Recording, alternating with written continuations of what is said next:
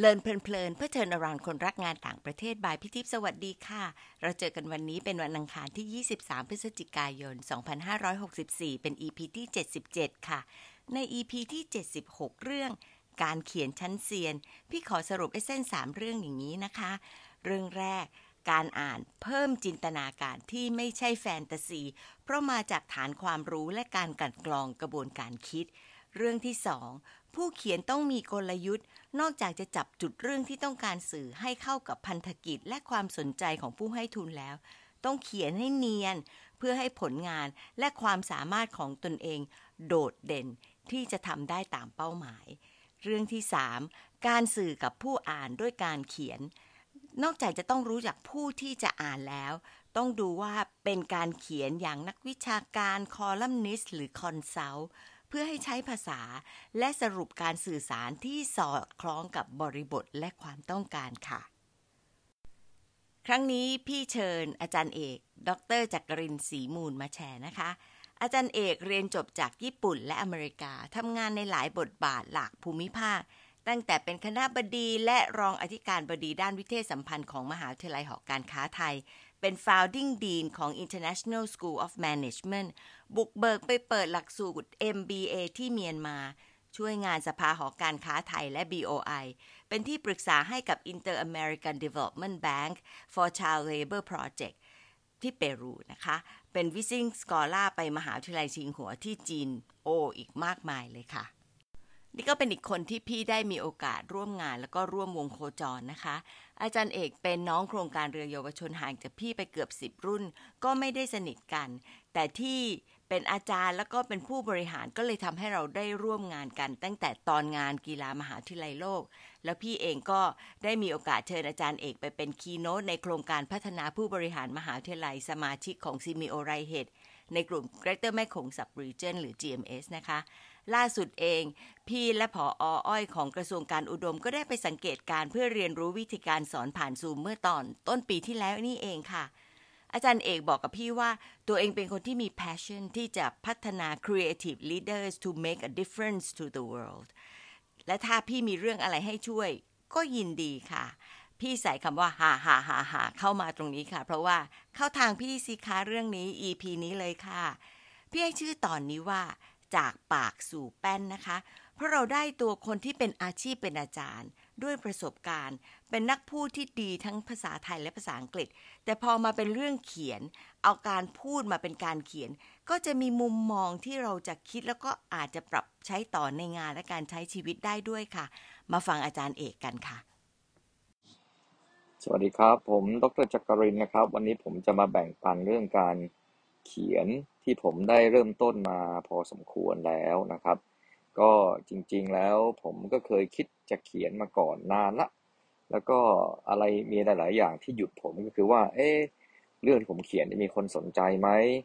หรือเรื่องที่ผมเขียนเนี่ยมันจะไปว่าไปกระทบใครหรือเปล่า หรือมันจะน่าสนใจหรือเปล่า หรือมันจะดีไหมจะมีคนอ่านของเราหรือเปล่านะครับ ก็หลาย ๆ เรื่องที่มันหยุดให้ผมเนี่ย ในการที่จะเริ่มหรือเขียนอย่างต่อเนื่องนะครับซึ่งหลังจากผมได้มีเวลาหลังโควิดเนี่ยได้มีเวลาคิดมีเวลาว่าในการที่จะกลับมามองอดีตที่ผ่านมาว่าประสบการณ์เรามีอะไรบ้าง ที่เราน่าจะแบ่งปันคนอื่น แล้วก็อาจจะสร้างความแตกต่างกับคนที่เขาอ่านหนังสือที่เราเขียนด้วยนะครับ ผมก็เลยลองลงมือทำดู แล้วก็แบ่งปันไป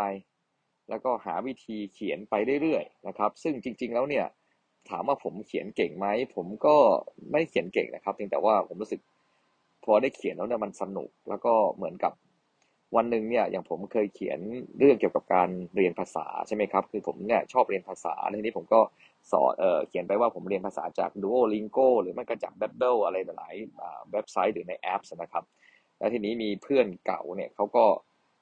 ส่งเมสเซจมาว่าเฮ้ยขอบคุณมากนะเว้ยที่แบบแบ่งปันอันนี้ เพราะว่าตอนเนี้ยเขาได้แนะนำให้ลูกชายของเขาเนี่ยเรียนภาษาในดูโอลิงโกแล้วลูกชายของเขาเนี่ยภาษาอังกฤษเนี่ยได้พัฒนาขึ้นมาก แล้วก็ตอนเนี้ยลูกชายเขาต้องการที่จะเรียนภาษาจีนเพิ่มขึ้นนะครับ ซึ่งอันเนี้ยผมมองว่าเออบางครั้งเราก็คิดไปเองนะว่าสิ่งที่เราเขียนไปเนี่ยจะมีคนสนใจอ่านหรือเปล่า หรือจะมีผลกระทบต่อคนอ่านยังไงนะครับ จริงๆแล้ว ผมว่าสำหรับผมสิ่งผมได้จากการเขียนมาพอสมควรเนี่ย ผมว่าแบ่งปันไปเถอะ แล้วก็สักวันหนึ่งเนี่ย สิ่งที่เราแบ่งปันเนี่ย มันจะไปตกต่อใครสักคนหนึ่งที่จะสร้างความแตกต่างให้ชีวิตของพวกเขาก็ได้ หรือครอบครัวของเขาด้วยนะครับ แล้วก็การเขียนของผมเนี่ยเหมือนกับจะทำให้มันเป็นเหมือนชีวิตประจำวันนะครับ ตื่นมาก็มานั่งเขียนมานั่งแบ่งปัน ซึ่งถามว่ายิ่งเรายิ่งเราเขียนเนี่ย เรายิ่งเห็นอะไรเยอะขึ้นชัดเจนขึ้นเรื่อยๆ สิ่งที่เราได้ค้นพบ สิ่งที่เราได้เรียนรู้เนี่ย ผมว่ามันประสบการณ์อันหนึ่งที่มีคุณค่าสำหรับตัวคนอื่นเขาเหมือนกันว่าเอออย่างน้อยได้เป็นแรงบันดาลใจนะครับว่า เออนะเขาก็ทำได้นะ แล้วก็มีคนทำมาแล้วเนี่ยไอสิ่งที่เราอยากทำเนี่ย เราก็แค่ลงมือทำนะครับ การเขียนภาษาอังกฤษนะครับของผมเนี่ยผมก็บางครั้งก็มีความกลัวหรือความเฟียครับว่าเอ๊ะเขา เราจะเขียนผิดไหม เราจะมีภาษาสไตล์ที่ถูกต้องไหมนะครับ ก็บางครั้งทำให้มันหยุดผมในการเขียนเหมือนกัน ซึ่งผมคิดว่าอันนึงเนี่ยการเขียนสั่งของผมเนี่ยมันเป็นการฝึก refine การสกัดความคิด หรือมันการทำให้เรามีการร้อยเรียงคำพูดที่ให้คนอื่นเข้าใจเรามากขึ้น ผมว่ามันเป็นการฝึกการที่เราจะสื่อสารอย่างชัดเจนและถูกต้อง แล้วก็ส่งผลกระทบต่อ คนฟังของเราหรือคนอ่านของเราได้อย่างมีประสิทธิภาพนะครับ เพราะนั้นสุดท้ายเนี่ยสำหรับผมก็มองว่ามันเรา nothing is perfect นะครับ ผมก็ไม่ใช่ perfect writer เนาะแล้วผมก็ไม่ใช่ perfect ในสิ่งที่ผมคิดว่าผมต้อง perfect สิ่งที่ผมทำทุกวันก็คือว่าทำไปเถอะ แล้วทุกอย่างมันจะดีขึ้น แล้วมันก็จะดีขึ้น มันอยู่ที่การฝึกฝน นะครับ แล้วก็คนที่กำลังคิดจะเริ่มหรือเขียนภาษาไทยภาษาอังกฤษอะไรก็ตามเนี่ยผมว่าเอาเวลาที่กำลังจะคิดเนี่ยมันเขียนเลยนะครับแทนที่จะเราเอาเสียเวลากับการที่คิด เพราะส่วนใหญ่การที่เราคิดเนี่ยมันเป็นส่วนหนึ่งที่ทำให้เราไม่ไม่ได้ลงมือทำนะครับ เพราะนั้นลงมือเลยครับ แล้วก็เริ่มเขียนเลย เขียนอะไรก็ได้ครับ ที่เราสนใจ แล้วก็พัฒนาเรื่องราวหรือพัฒนาการเขียนไปเรื่อยๆ และ สุดท้ายผมคิดว่านะ ทุกคนก็จะสนุกกับมันนะครับ แล้วก็หวังว่าทุกคนคงประสบความสำเร็จในการเขียนนะครับ ขอบคุณค่ะเอก พี่เองก็ได้อ่านเจ็ดวิธีง่าย ๆ เรียนภาษาให้สนุกและได้ผลที่อาจารย์เอกส่งมาให้อ่าน แล้วก็กลับกลายเป็นว่าแทนที่จะแชร์ต่อ พี่เองเป็นคนแรกที่จดแอป Duolingo ขึ้นมาเพื่อที่จะไปลองเรียนภาษาอื่นดูบ้างเหมือนกัน แสดงว่าการเขียนของเอกเนี่ยสร้างแรงบันดาลใจให้พี่มากไม่ต่างกับเวลาที่สื่อด้วยการพูดเลยล่ะค่ะพออาจารย์เอกตอบคำถามชุดแรกแล้ว พี่ก็ยังตามต่อแย่นะคะ ปกติเวลาพี่ฟังแล้ว พี่ก็มักจะเขียนถามความรู้สึกว่าสนุกไหม แบ่งปันอะไรแล้วได้อะไรนะคะ แต่ครั้งนี้เนี่ยพี่ก็คิดว่าสำหรับอาจารย์เอก พี่ก็ขอให้เพิ่มเติมเรื่องของประสบการณ์ที่เกี่ยวกับ AFS อีกนิดหนึ่งเพราะว่าเนื้อหาที่พูดถึงในที่สุดแล้วก็คือคอนเทนต์ที่อาจารย์เอาไปเขียน แล้วก็อาจจะไปคิดต่อแล้วก็ไปเขียนต่อได้ด้วยค่ะ ตรงนี้ก็จะเป็นจุดหนึ่งที่จะทำให้น้องๆได้เรียนรู้ในอีกแง่หนึ่งของการเขียนนะคะ จากประสบการณ์ค่ะ มาฟังต่อค่ะ สำหรับกิจกรรมที่ผมทำเริ่มทำในการเขียนบทความหรือเขียนเรื่องราวถ่ายทอดเรื่องราวของผมนะครับ ผมมีความรู้สึกว่าเออผมอยากแบ่งปันแล้วก็เหมือนกับ ถ้ามีคนติดตามเราเนี่ยเหมือนเรามีความรับผิดชอบต่อการที่เออหลาย ๆ คนอาจจะรอ แล้วก็อ่านงานของเราอยู่นะครับ บางครั้งผมก็อาจจะขี้เกียจวันนี้ไม่ว่างอะไรเงี้ยครับ ซึ่ง ถ้าเขียนเพื่อตัวเองเมื่อไหร่เนี่ยผมรู้สึกว่าพลังมันที่จะเขียนมันก็ไม่ค่อยจะมีมากนะครับ แต่ถ้าผมนึกถึงผู้อ่านหรือคนที่ติดตามผมเนี่ยเขารอที่จะอ่านแล้วก็ได้รับแรงบันดาลใจจากสิ่งที่ผมเขียนไปเนี่ยผมรู้สึกว่าเอ้ยมันให้พลังผมมากกว่าที่ผมจะเขียนเพื่อตัวเองหรือว่าเขียนแค่เพื่ออยากเขียนนะครับ เพราะนั้นผมมองว่าเวลาผมเนี่ยจะทำอะไรเนี่ยผมมองว่าเออถ้าไปนึกถึงแค่ตัวเองเนี่ย ผมมีพลังในการทำสิ่งนั้น ไม่ว่าจะเป็นเรื่องไหน แล้วก็มันก็เกิดขึ้นเหมือนกันกับในเรื่องที่เขียนในการเขียนบทความบทความของผมด้วยนะครับ แล้วก็ประสบการณ์ AFS ที่ผมเคยไปแลกเปลี่ยนที่อเมริกาเมื่อ 32 ปีก่อนเมื่อ 1,800 1989 นะครับ ก็ 32 ปีละ ซึ่งตอนนั้นผมเป็นเด็กที่แบบว้าวมันเป็นประสบการณ์ที่ยอดเยี่ยม เรียกว่าว้าว มันเป็น wonderful ครับ คือ ไม่คิดว่าเราจะมีโอกาสที่จะได้มีมาแลกเปลี่ยนมาใช้ชีวิตที่อเมริกาในตอนอายุ 16-17 ในตอนนั้นนะครับ ซึ่งผมเนี่ยภาษาอังกฤษก็ไม่ได้เก่งมาก แล้วก็ไม่ค่อยได้รู้เรื่องอะไร แต่ด้วยความที่เรามีความตั้งใจ มีความฝัน อยากจะพูดภาษาอังกฤษได้ อยากสื่อสารกับคนทั้งโลกได้ อยากฟังเพลงฝรั่งรู้เรื่องอะไรเงี้ยนะครับทำให้ผมเนี่ยสู้จนผมสามารถสอบอติดเป็นหนึ่งใน 30 คน ของโครงการ AFS ในปีนั้นนะครับ ได้เป็นตัวแทนประเทศไทยมาที่อเมริกานะครับ แล้วก็ประสบการณ์ที่ได้ของผมเนี่ยมันมีความรู้สึกว่าโอกาสนี่สำคัญมาก แล้วการที่เราจะมีโอกาสเนี่ยไม่ใช่แค่โอกาสมาถึงเรา แต่เราต้องสร้างตัวเองให้เหมาะกับโอกาสที่จะมาถึงตัวเราด้วยนะครับ เพราะฉะนั้นถ้าผมเนี่ยอยากไปอเมริกาอยากมีโอกาส แต่ผมไม่ฝึกแล้วไม่พยายามที่จะ เรียนรู้ภาษาอังกฤษเนี่ยไม่ว่าโอกาสนั้นจะดียังไงจะมาถึงผมเมื่อไหร่ ผมก็ไม่สามารถได้โอกาสนั้นนะครับ เพราะนั้นประสบการณ์ที่ผมได้รับหนึ่งปีเนี่ยมันก็คือพื้นฐานที่สำคัญมาก มันเป็นเหมือนกับลิฟฟรอกที่ผมกระโดด การพัฒนาตัวเองจากเด็กบ้านนอกคนหนึ่งเนี่ยจนสามารถมีอนาคตที่ดีขึ้นก็จากประสบการณ์นี้นะครับ ผมเชื่อว่าและผมก็มีความรู้สึกว่า ผมโชคดีมากที่ผมได้แฟมิลี่ที่ยอดเยี่ยมมากที่คอยซับผมผมตลอด เวลาที่ผมอยู่ที่อเมริกานะครับเขาสอนผมหลายเรื่องมาก แล้วก็ให้โอกาสผมได้ทำผิดพลาดและเรียนรู้จากมันนะครับผมยังติดต่อทาง family ผมจนบัดนี้นะครับ แล้วผมก็รู้สึกว่าวันมีวันหนึ่งผมไปหาเขาเนี่ยหลังจากประมาณ 20 ปีนะครับตอนที่ผมไปสอนที่ Notre Dame แล้วผมมีโอกาสได้ไปเยี่ยมเขาที่ฟลอริดานะครับผม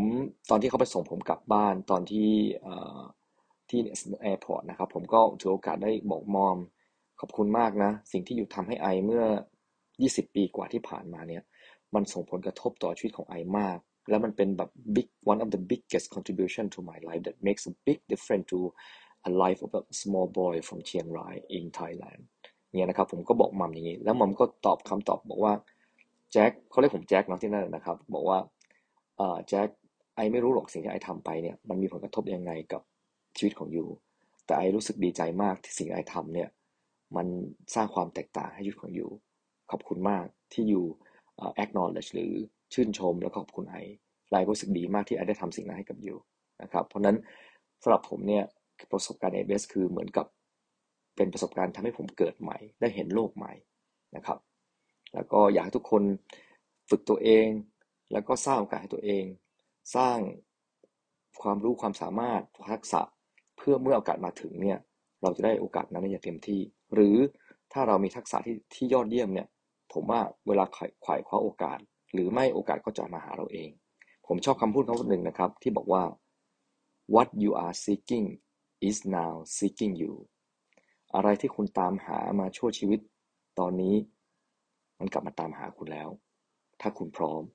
และคุณทำตัวเอง ฝึกตัวเอง ให้อยู่ในที่ที่ยอดเยี่ยมทุกๆวันครับ ขอบคุณครับ ขอสรุปจากเรื่องที่ฟัง เอาเฉพาะที่โดนจัดๆมาอย่างนี้นะคะ ประเด็นแรกที่ชอบค่ะ คือหยุดคิดเยอะถามเยอะแล้วเขียนเธอ ที่อาจารย์เอกพูดในสองช่วงก็คือ คิดเยอะคำถามมากมายเลยก่อนจะเริ่มเขียนจริงจัง จะด้วยความกลัวหรืออะไรก็ตาม พี่คิดว่าเป็นเรื่องธรรมดาของคนส่วนใหญ่ค่ะ พี่ก็เป็น เพราะบางครั้งอาจจะหมายถึงความพยายามจะหาข้อแก้ตัว เพื่อที่จะไม่ต้องทำอะไรใหม่ ไม่ต้องทำอะไรแตกต่างนะคะ อาจารย์เอกบอกเลยว่า ให้หยุดถาม ลงมือเขียนแล้วก็จะพบว่าสนุกกับมันค่ะทำให้เราได้ร้อยเรียงความคิดเพื่อสื่อลงไปเป็นข้อเขียน คนเองมักจะคิดว่าคนเป็นอาจารย์น่าจะเขียนได้ดีทั้งภาษาไทยและภาษาอังกฤษ เพราะใช้การพูดเป็นอาชีพแล้วต้องอ่านมากเพื่อเรียนรู้เพิ่มเติมสำหรับเอาไปสอน หรือไปถกในแวดวงของตนเอง แต่สิ่งที่อาจารย์เอกเล่าให้ฟังแสดงให้เห็นเลยค่ะ อย่าเมาว่าทักษะพูดจะทำให้เขียนได้ดี เพราะต้องฝ่าด่านความไม่แน่ใจ และความกลัวของตัวเองเหมือนกันค่ะ ประเด็นที่สองก็คือการเขียนคือความรับผิดชอบต่อคนอ่าน และเป็นการเขียนเพื่อคนอื่น ถ้าเราคิดว่าอาจมีคนรอติดตามอ่าน เราอาจจะมีความกดดันขึ้นมานิดนึงแต่เป็นด้านดีนะคะ ก็คือลุกขึ้นมาเขียนอย่างต่อเนื่องเลย แล้วก็พอคิดว่าบางครั้งบางคนอาจจะได้ข้อคิด หรือแรงบันดาลใจ แล้วก็ยิ่งมี feedback อย่างเพื่อนของอาจารย์เอกที่ให้ลูกไปลองใช้แอปตามที่บอกไว้ แล้วก็ได้ผลดี จะยิ่งเพิ่มพลังบวกให้พุ่งปรี๊ดปรี๊ดเลยล่ะค่ะ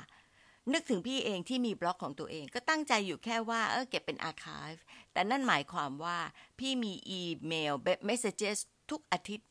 จริงๆ แล้วก็เกือบทุกอาทิตย์ค่ะ ถ้าไม่มีโอกาสก็อาจจะเป็นอาทิตย์ละสองครั้งไปเลยก็มีเหมือนกันนะคะ ส่วนใหญ่ก็เป็นผู้ใหญ่ที่เคยทำงานมาร่วมกันน้องๆ ในแวดวงวิเทศ ถามว่าจริง ๆ จังๆ อยากให้เขาตอบมาไหม โอ้ตอบมาทีมีความสุขมากเลยค่ะ แต่สิ่งที่ได้ก็คือได้เล่าเรื่องที่อ่านที่เจอแล้วก็กันกรองความคิดออกมาเป็นการเขียนนะคะ ล่าสุดพี่เพิ่งแชร์ไปเรื่องเอมพัตตีที่อ่านจากท i มแมก z ซีน บวกกับที่ได้คุยกับหลานๆ แล้วก็เล่าเรื่องของการทำงาน work from home ให้ฟังนะคะ มันก็ มีความน่าสนใจในตัวมันเองก็เลยเอาเรื่องนี้มาเขียน ปรากฏว่ามีผู้ใหญ่ท่านหนึ่งตอบมาพี่ดีใจมากเลยค่ะ การทำโดยไม่ได้คาดหวังก็สร้างความสุขไปอีกแบบหนึ่งเขียนไปเถอะค่ะ คนที่เขียนกลับกลายเป็นคนที่ได้รับอะไรกลับมามากเลยนะคะ นอกจากทักษะในการเขียนแล้วเนี่ย คนก็มักจะบอกว่า โอ้โห แล้วคอนเทนต์เอามาจากไหนค่ะ ประเด็นที่ 3 นี้เลยค่ะ การเปิดโลกกว้างก็คือการคิดหาเรื่องเล่า แล้วก็เห็นพัฒนาการของตัวเองผ่านการรีเฟล็กผ่านการแสดงออกในหลายมิติ